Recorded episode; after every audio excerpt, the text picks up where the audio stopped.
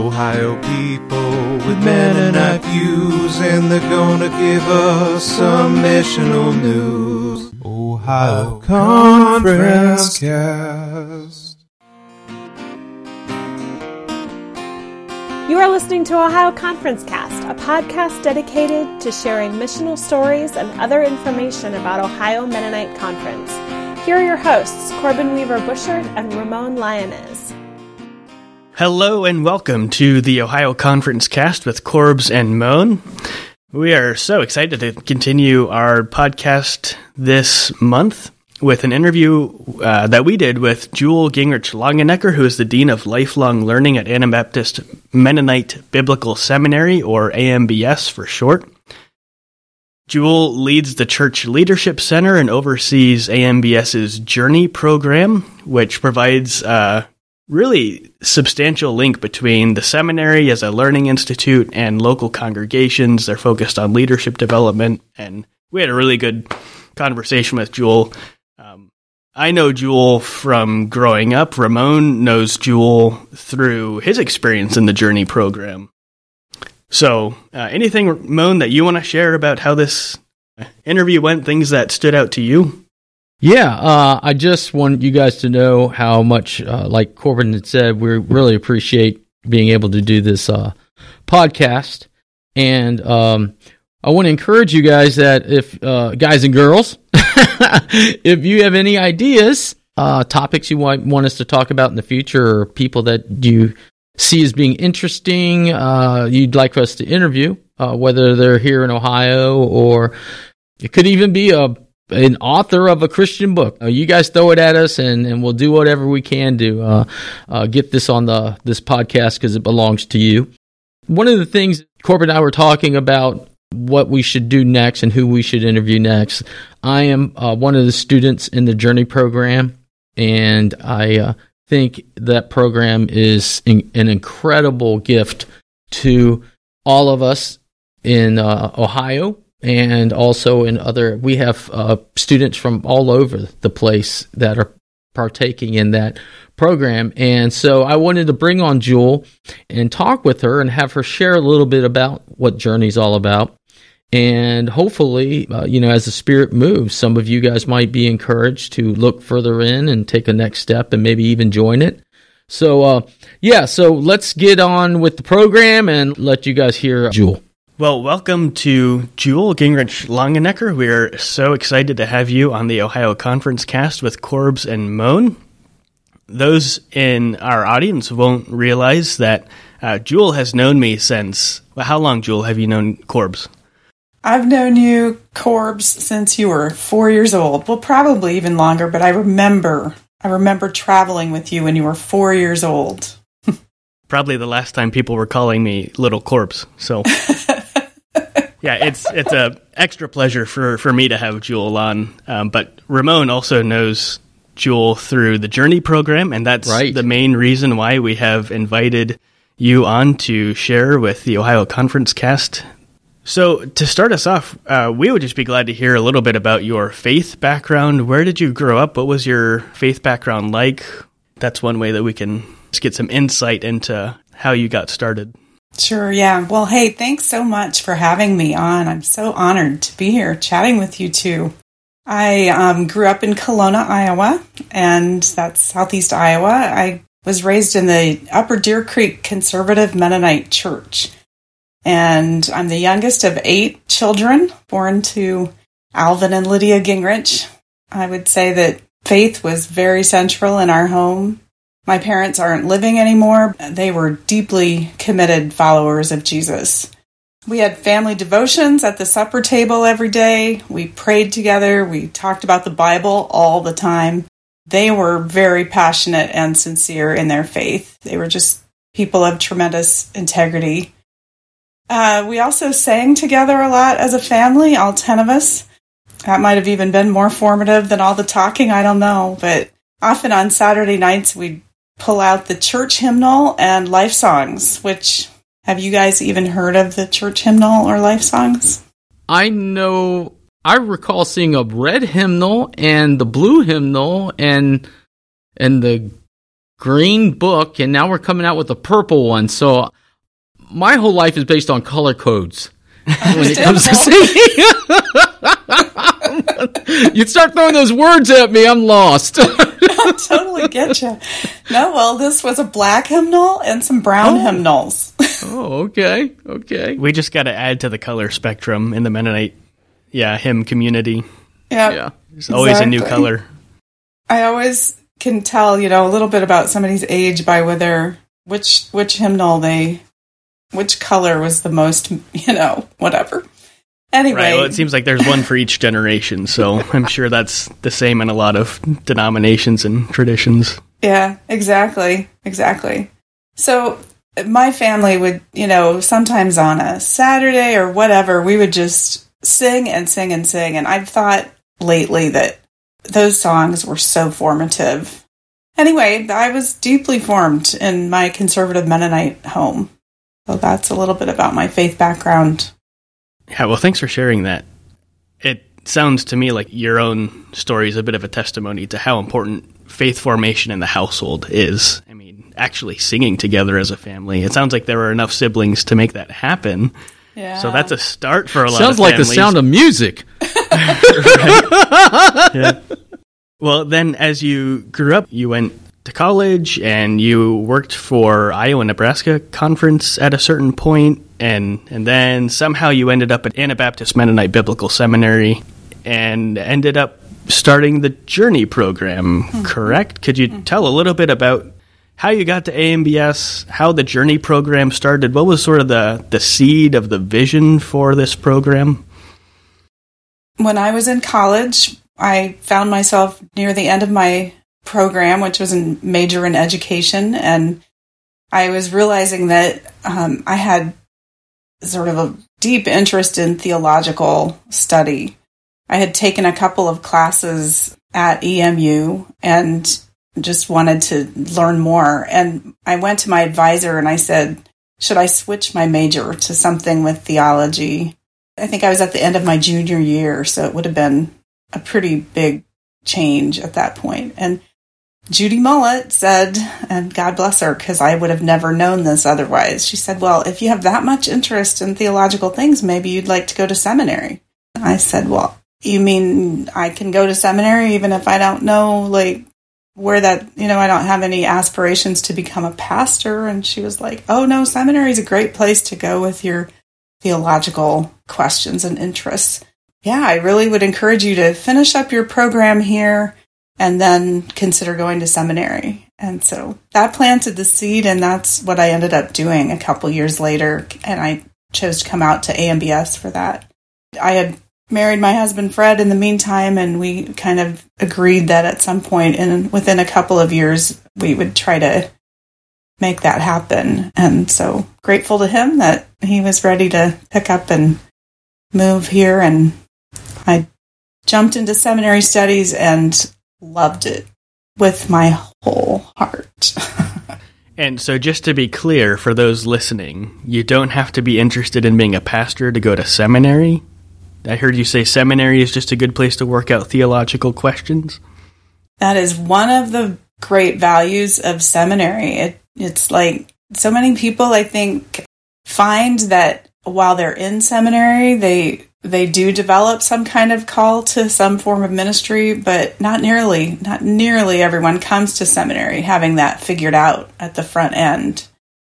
I try to say to people, if you are one of those people who thinks a lot about things spiritual or theological or questions things, seminary is the right place to work with those things. Yeah, well said. So, you went through seminary, it sounds like, and mm-hmm. at some point you came full circle and started working with the seminary. How did that story arc play out? After completing a, a Master of Arts in Theological Studies at AMBS, my husband and I went to Iowa where I had grown up. So now I had been away for, I don't know, quite a few years and came back to the community as a campus pastor for Iowa Mennonite School and the conference youth minister for what was then the Iowa Nebraska Conference. I served in those roles for a number of years and also then eventually sort of stepped back from working and became a full time stay at home mom. And we had our two children, Janae and Jace. One of the pastors at the church we were attending, uh, Meg Richard Smith, was telling me that she was aware of an opening for this kind of a role at AMBS and she thought that I would be suited to it. And I said, Well, does it involve travel? Because I don't want to go anywhere with my little kids. You know, I, I'm going to stay home with them. She said, Well, I think it might involve some travel. I said, Well, then I, I don't think I'm interested. She came back later and she's like, I, I just really feel like the spirit is telling me to tap you for this. And I, I really wish that you would, you know, pay attention. I, I wish that you would at least look at the job description.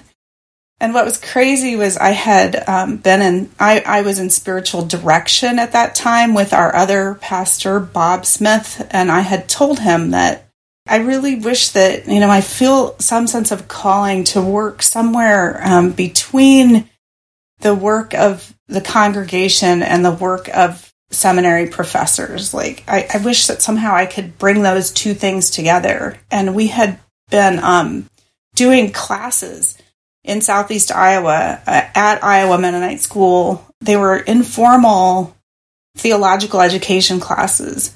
So, Corbin, your dad taught some of them. I remember he taught on the Gospel of Mark. And um, we brought like Alan and Eleanor Kreider out to do some four credit classes. And we just had different people doing theological education. And, and I said to Bob, like, I love planning that. I wish that could be my job. This is just so fun. But, you know, there was no way that was going to be a job because it was very much of a shoestring kind of operation. And these two things kind of came together at the same time. And so I, I, I said to Meg, well, I'll read the job description. And I, I looked at it and I just was like, oh my goodness. So when you say job, you're talking about Dean of Lifelong Learning, correct? Yeah. Mm-hmm. Okay. Yeah. Okay. Okay. That's awesome. It was called something slightly different at that time, but it was a lot of the same. The vision was for connecting people in congregations with seminary resources in non traditional ways.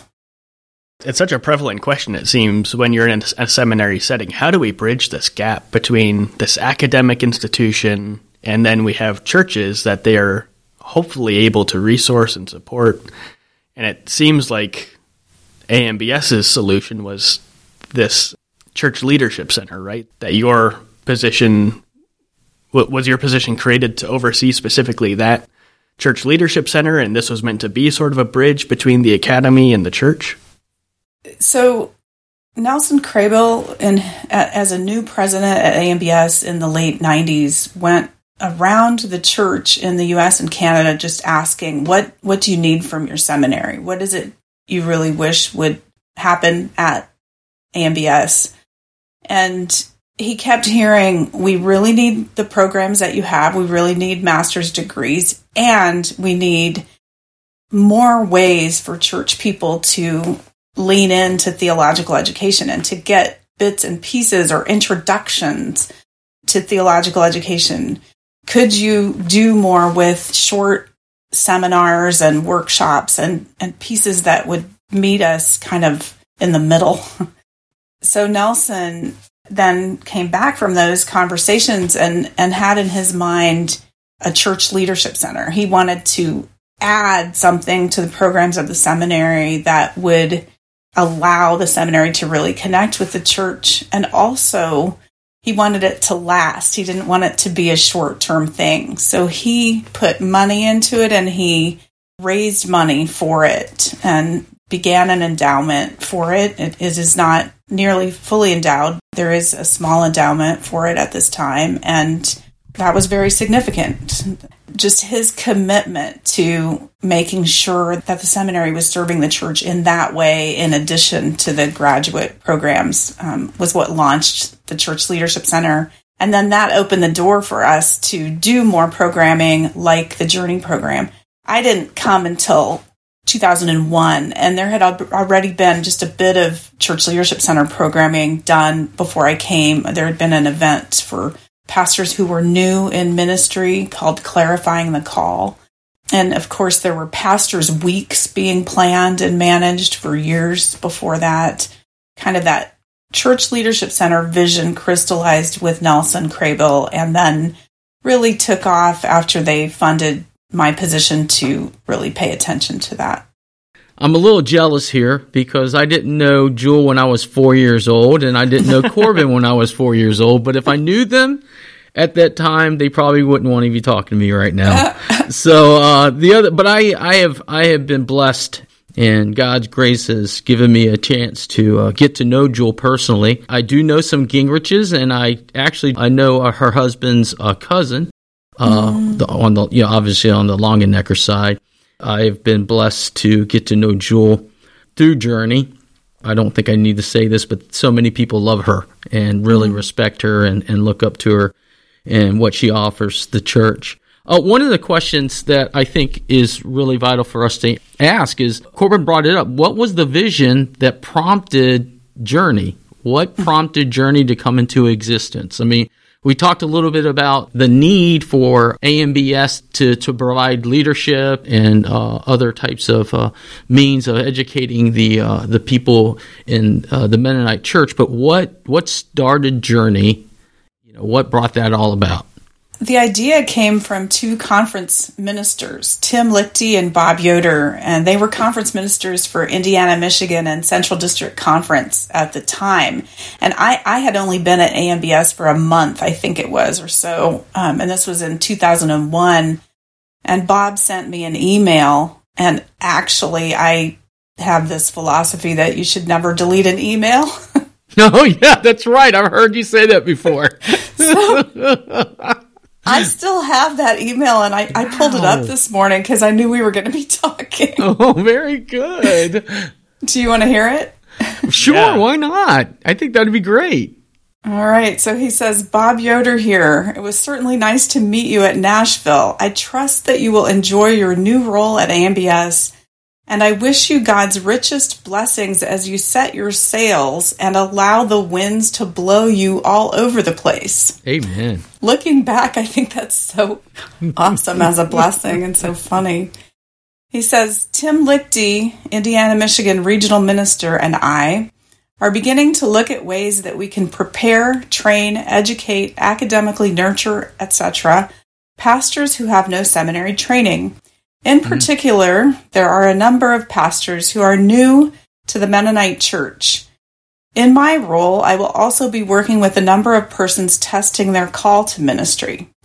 At some point in the next few months, we will invite you and others to help us creatively think and concretely plan how we can achieve this in Indiana Michigan Conference. And I will also keep my, this in mind for Central District Conference as well. Mm-hmm. That's the end of that email. But the long story short is that I was super excited to receive that and responded enthusiastically.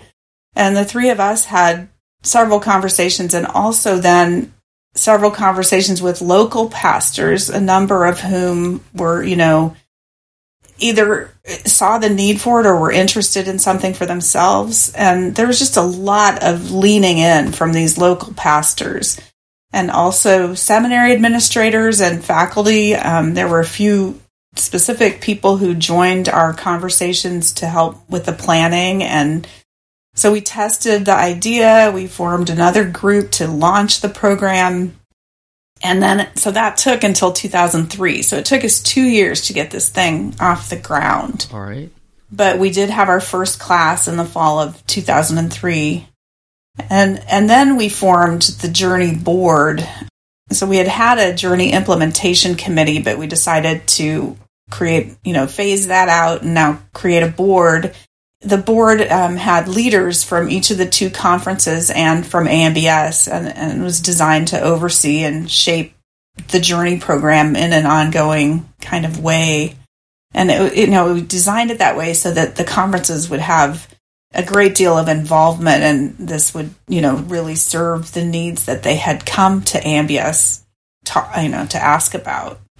But of course, it's it's evolved a lot over time. The program's not the same exactly as it was when we started it, but but the purpose is still very much the same to develop leaders for ministries and local churches and communities um, and like bob said in his email to, to prepare train educate academically nurture and so on leaders and, and emerging leaders Okay. So you, you mentioned something about pastors, people that have had not gone to seminary. Obviously, you know, you're at AMBS and being a, a student of the Journey program, yeah, I noticed that there are some, and also being a pastor, but I never went to AMBS. Mm-hmm. Um, you know, uh, could you share with us a little bit about how uh, the the current program right now helps those people that are either thinking about going into pastoral ministry or are already in pastoral ministry, how it's designed to uh, work with them since they didn't go to a um, seminary, get the seminary training. Mm-hmm. It helps to develop spiritual practices, to go deeper in spiritual practices. We always put a, a fair amount of emphasis on spiritual practices in the Journey program. Mm-hmm. And then it also introduces theological and biblical grounding in an Anabaptist perspective. And often that's what um, maybe people haven't had either the theological and biblical depth grounding and, you know, kind of those kinds of studies or maybe not in an Anabaptist perspective. And so it, it introduces theological and biblical themes, helps people to become um, more familiar with the Anabaptist story, Anabaptist history, how Anabaptism shapes our thinking today, and the concept of God's reconciling mission in the world, and how we as individuals and congregations are invited and called to be part of God's reconciling mission in the world. So that's really uh, an emphasis of the program. Mm-hmm. And then we also give people the chance to practice specific ministry skills like teaching, pastoral care, preaching, worship planning, evangelism, those kinds of things. As you know, Ramon, the whole time students are talking with with their mentors um, off and on, just testing their thinking, gaining perspective from from mentors as well as from mm-hmm. you know what's in the curriculum. So right. Am i right in thinking that students of the journey program they're all set up or they come in with a mentor who they go through the whole program with? So maybe a pastor or maybe just uh, yeah a spiritual mentor of some kind? Yes. Every uh, participant either has or is assigned a mentor so in the case of Ohio Conference, Dick Barrett, the conference minister, helps us find mentors. And also, if a person coming into the program has someone in mind that they think would be a good mentor, they can talk that over with Dick. And so there's kind of that help in matching people to a mentor. But they do have a mentor through the entire three years. Those conversations are, I think, very important to the program. Right. Well, one of the things that having been in the program and and you know I'm still I still haven't finished, but I I hope I never do because I love it so much. but I'm like a I'm like a cheerleader for you guys. You're the best. But, yeah, you know what what's so great about it is uh, I notice how when people listen to things like this, and and I I hope I didn't overstress uh, pastoral ministry, but there are people in the Journey program and the Journey program kind of shares with everyone as we're being taught of just uh, missional being missional being uh, and uh, being a church leader in general. So it's not necessarily just for those people that are in pastoral roles or looking to be pastors. And could you share a little bit about where some of the graduates have gone from here? I know that there's one guy right now that he has more of a missionary bent talking about being a, a missionary and stuff like that. So, could you mm-hmm. share with us a little bit about how things have changed? Yeah, I mean, that's a really great question. We've um, had such variety of kinds of ministries. I, I, always try to emphasize that people are in ministry in a in a lot of different ways. Amen. And, you know, their ministry might be outside the congregation. It might be as some kind of lay leader in the congregation. Mm-hmm or it might be as a pastor. So the focus is on what is your ministry role and how can we strengthen you for that role. So graduates have done all kinds of things. I mean, we have uh, grads who have worked with AA programs Hmm. in ministry, chaplaincy, immigrant ministries. Right. Um, one person was primarily working in an RV park in the summer times Whoa, in ministry, doing yeah, preaching and teaching in a in a like a, at a campground kind of a thing. We've had, of course, n- a number of pastors like you, Ramon, who continued in pastoral ministry roles, but you know, tell us that they have a deeper understanding um, because they did this program. And um, we also have some lay leaders who, because they do the program, end up becoming pastors in their congregations. And so it seems to strengthen ministry in a variety of ways. Yeah, definitely. I, I kind of want to encourage those uh, brothers and sisters out there that I grew up with a uh, different faith background. You know, I grew up as a Catholic, and I've I've been in Nazarene churches and uh, Southern Baptist churches, and actually, I got my master's degree at a Wesleyan type of church, like a Nazarene. And I haven't worked on my MDiv yet, and I'm looking at AMBS and other schools. But one of the things that I find that is very important for just my brothers and sisters in general that are Anabaptists. Journey has strengthened my walk, my faith walk as an Anabaptist. You mm. know, to realize that there's so much that we have in our history and our doctrine. And if it wasn't for Journey, I think a lot of people, it, this would be great for anyone that isn't even necessarily thinking about going into church leadership. It will strengthen their walk as a uh, Anabaptist, and I've heard that from one of the students. Have anything to add to that? It's absolutely true. We've heard it many times that just doing the program has strengthened me as a believer, they'll say, or as a person of faith, you know. It's, and, and I mean, the thing is that when you're in the journey program, you keep having to think about how you're responding to God's call in whatever way that is. And I think that you probably won't finish the journey program the exact same person you started as. Amen. That's right. And so I would want everyone who enters the program to be open to what God might be doing in their life. Definitely no pressure to become a pastor through the program or even Right. to have a highly specific, you know, assignment, but more just to be aware of God's work in your life and how you can grow in these various ways and be open to whatever God is calling you to do. Right, right.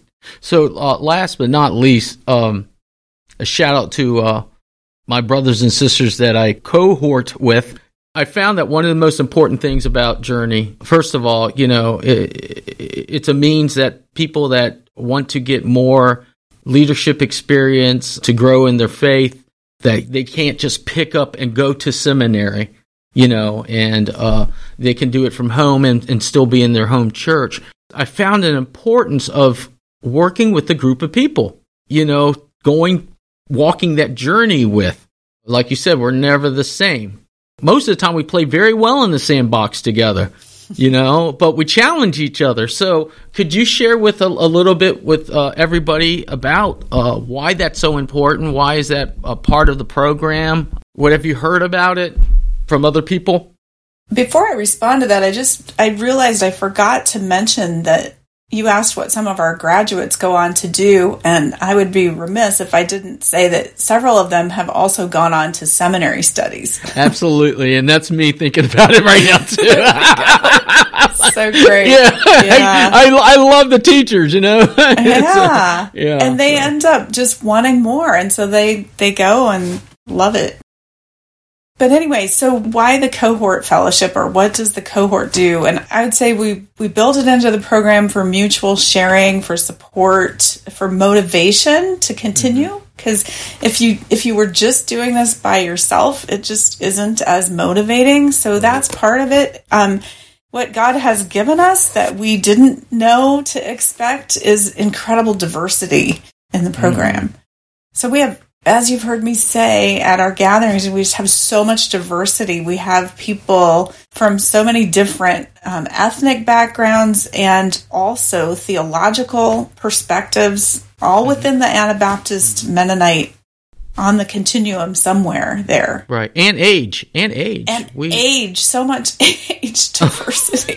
I mean, it's beautiful. It is. an educational yeah. diversity. So we've got people like you with master's degrees, you know, you already have this master's mm-hmm. degree, and other people who have, you know, maybe completed a couple courses in college, people that have uh, not done college. There's just kind of everything along the spectrum, or, right. you know, maybe people with master's degrees in fields that aren't related to mm-hmm. theology. So, but you don't need any particular form of education.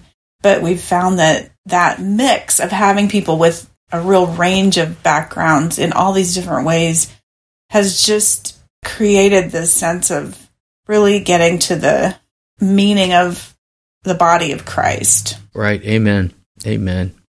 I know Ohio Conference has sort of a, a, collaboration or a partnership with the Journey program. Maybe you'd want to say a little about that.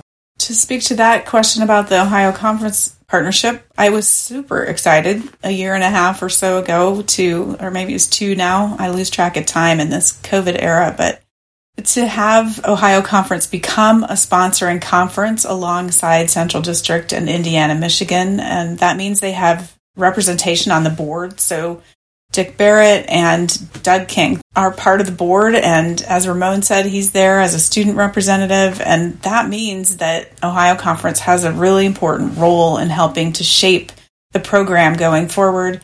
Dick is regularly involved in our weekend learning events. He'll be leading a session on um, Life Timeline, it's called, um, this coming fall. And he's just uh, very present and invested in it. And that means that lead, good leadership development will happen for the conference. It makes a huge difference when you have leaders that care about helping to develop leaders. Mm-hmm. And so um, I've just been really happy and excited to partner with Ohio Conference on this. In terms of other things that I might add, I guess I, I just want to say something in response to one little thing that came up a minute ago, and that's that there are a lot of different ways for people to lean into theological education and they're just kind of different things along the spectrum and I I'd love to see people just take that next step whatever it is so it might just be as small as a workshop taking a mm-hmm. you know just a webinar or something or it might be as big of a commitment as the Journey program or the Master of Divinity program. But it's like that's not what matters. What matters is are you paying attention to what the Spirit is saying to you and calling you to do for the next stage of your life? And Amen. so that's just, you know, walking with the Spirit on a day to day basis and really letting ourselves be open to what the Spirit is calling us to, I think is is just what I'd want to emphasize. Yeah, amen. But one thing that stands out as I listen to you share about some of the seeds that started the Journey program, but also the, the sort of way it's taken shape, it, it just runs the whole gamut of church experience and, and ministry possibilities. So you've got missionaries, you've got pastors, you've got lay leaders, program leaders, people with their own little niche in an RV factory or wherever. um, I think about the, the, story you told early on in this conversation about um, this sort of uh, I don't know what what quite you called it, but in Iowa, starting these seminary classes and, and almost like a a little local communal learning institute seem to be mm-hmm. developing, and and it seems like there's all these different ways that uh, a program like the Journey program can meet the church in a wide variety of forms because we know that there's there's rarely one set institutional or structural picture of what the church looks like. Mm-hmm. And even here at the end, the, the, the note you're ending on is where's the spirit leading you? Because it, it could be to an RV factory, it could be to pastoral ministry. The, the spectrum is so wide because God's mission, God's reconciling mission, is unfolding. Mm-hmm. everywhere in this world. So I'm just really pleased to hear about a program like Journey that, that opens and expands the possibilities of, of how God is calling people to be ambassadors of, of Christ's reconciliation. So mm-hmm. thank you for everything that you are doing through AMBS, through the Church Leadership Center, Amen. as a Dean of Lifelong Learning. Thank you for joining us today. Uh, we look forward to continuing the relationship between Ohio Conference, the Ohio Conference cast, and you, Jewel, and, and the Church Leadership Center into the future. Amen. Yes, absolutely. Thank you so much. Wow, what a great pleasure to be here. Thanks so much for inviting me. And uh, I look forward to continued partnership with Ohio Conference, and I will tune in for your podcasts. Okay. we'll hold you to it. yep. I'm excited. All right. Thanks, Jewel. All right. Thank you. God bless thank you. you. Mm-hmm. Bye bye. Bye bye. All right. Hey, well, uh, if you guys made it through it, you know, um, and I didn't turn you off in the whole conversation. Uh, we are just so glad that you guys were able to listen to the to the podcast. And if you don't know Jewel personally, hopefully in some time in the future you will be able to get to meet this wonderful lady. Uh, she is truly a sister in Christ, and uh, she is a joy to be around you know, Corbs and I are uh, looking for, like I said earlier, uh, material. We have some things on our list, but uh, what matters to us is what matters to you. So uh, we're going to sign off now until we get a chance to be blessed and, and talk with you again. God bless you.